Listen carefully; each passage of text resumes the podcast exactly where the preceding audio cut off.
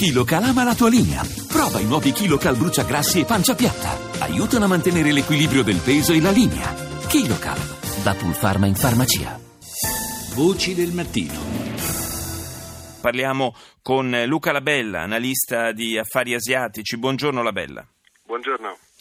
Dunque una, un attentato eh, sanguinoso e particolarmente odioso, eh, lo vorrei sottolineare, visto che ha preso di mira eh, un parco giochi dove si trovavano principalmente bambini accompagnati dalle madri, dalle sorelle, insomma una, una festa eh, familiare per il giorno di Pasqua, eh, una strage che si compie eh, in una città che mh, mm, solitamente non è tra quelle più bersagliate dai talebani. È vero, così. Lahore è la capitale del Punjab ed è, il, è, la provincia più popolosa del paese con oltre 100 milioni di abitanti ed è il, un po' il baricentro politico, economico e militare del paese, visto che la maggior parte delle file dell'esercito vengono dal Punjab. Punjab che è stato risparmiato in questi ultimi 15 anni per lo più, anche se è stato colpito ovviamente, dal, dalle, dalla straordinaria serie di efferatissimi attacchi di cui è stato vittima il Pakistan in quest'ultimo decade o decade e mezzo. Eh, in realtà eh, quel dato fondamentale è quello che il messaggio che eh, proprio letteralmente voleva essere consegnato dal Jamatul Arar, dalla scheggia impazzita del TTP che ha rivendicato l'attacco è proprio, è proprio questo, eh, il Punjab e Lahore è il retroterra politico del primo ministro Nawaz Sharif, suo fratello Shabbat Sharif è chief minister del Punjab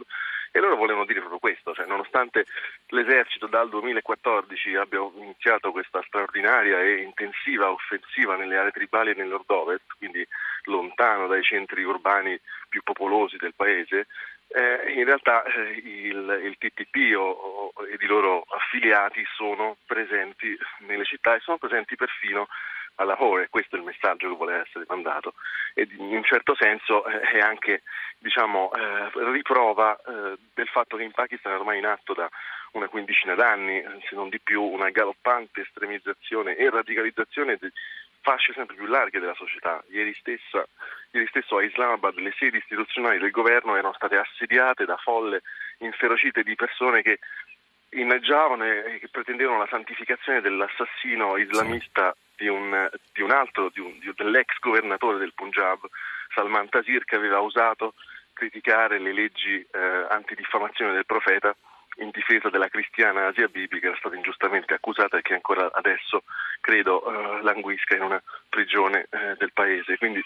siamo di fronte ad una vera e propria esplosione radicale nella società pakistana e, e questo vuol dire che eh, anche le zone urbane sono terreno fertile per la radicalizzazione e il reclutamento da parte di gruppi terroristici come quello che ha compiuto l'attacco ieri. Bella, fra l'altro appunto non è un, un, fenomeno che si possa circoscrivere esclusivamente ai talebani e ai gruppi eh, che orbitano eh, intorno a, ai talebani, ma eh, appunto è, è, un po' il, eh, la spia, il, il, il, sintomo di una radicalizzazione che ormai investe gran parte della società, c'è da chiedersi eh, quale possa essere in un contesto simile il futuro della comunità cristiana in Pakistan? Beh, sì, innanzitutto è una minoranza sparuta, ma eh, si dice sempre l'1,5% del paese, ma è un paese molto popoloso, sono 200 milioni pakistani, quindi ci sono numerose città come appunto Lahore, Faisalabad, Karachi, dove le comunità cristiane contano eh, svariate centinaia di migliaia di persone, quindi eh, sono, stiamo parlando delle vite di di, eh, di tante tante persone certo. ed è chiaramente eh, i cristiani in Pakistan sono soggetti sia a legislazioni come quella di cui parlavamo poc'anzi, discrimin- che li discriminano di fatto, eh, ma anche appunto sono stati già vessati parecchie volte da attacchi che li hanno, eh, li hanno avuti come bersaglio. In primis ci ricordiamo nel 2013 le due chiese di Peshawar che sono state colpite credo sotto Natale e anche lì il bilancio è stato analogo a quello di ieri, quindi effettivamente effettivamente sì, i cristiani in Pakistan sono gli eredi, diciamo, i discendenti di quegli indù che durante l'era del, dell'India britannica si erano convertiti al cristianesimo per sfuggire alla, alle logiche delle caste eh, degli intoccabili e quindi eh, sono diciamo, eredi anche di un, di una storia abbastanza triste e la loro, la loro condizione purtroppo nei, nei decenni, nei vari cambiamenti eh, istituzionali e politici non è cambiata. Diciamo che il Pakistan paga oggi il fio di decenni di politiche in cui ufficialmente o ufficiosamente si sono voluti appoggiare gruppi radicali che anche in Punjab spesso hanno loro, i loro indirizzi ufficiali come l'Ashkar Taiba, Jaish Mohammed, Arcatullah Jihad al-Islami, potrei andare avanti mezz'ora enunciando sigle che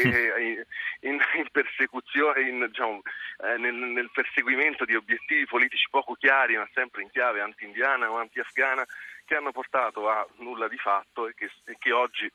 eh, quando il Pakistan eh, ufficiale vorrebbe eh, slacciarsi e distanziarsi da questi gruppi, non riesce a fare e, eventi come quello di ieri e come purtroppo tanti altri sono eh, il contraccolpo, se vogliamo, il blowback, come dicono gli inglesi, da queste politiche scellerate che eh, hanno in qualche modo fiancheggiato questi gruppi, alimentato questi gruppi per troppo tempo. Grazie, grazie all'analista di affari asiatici Luca Labella per essere stato con noi.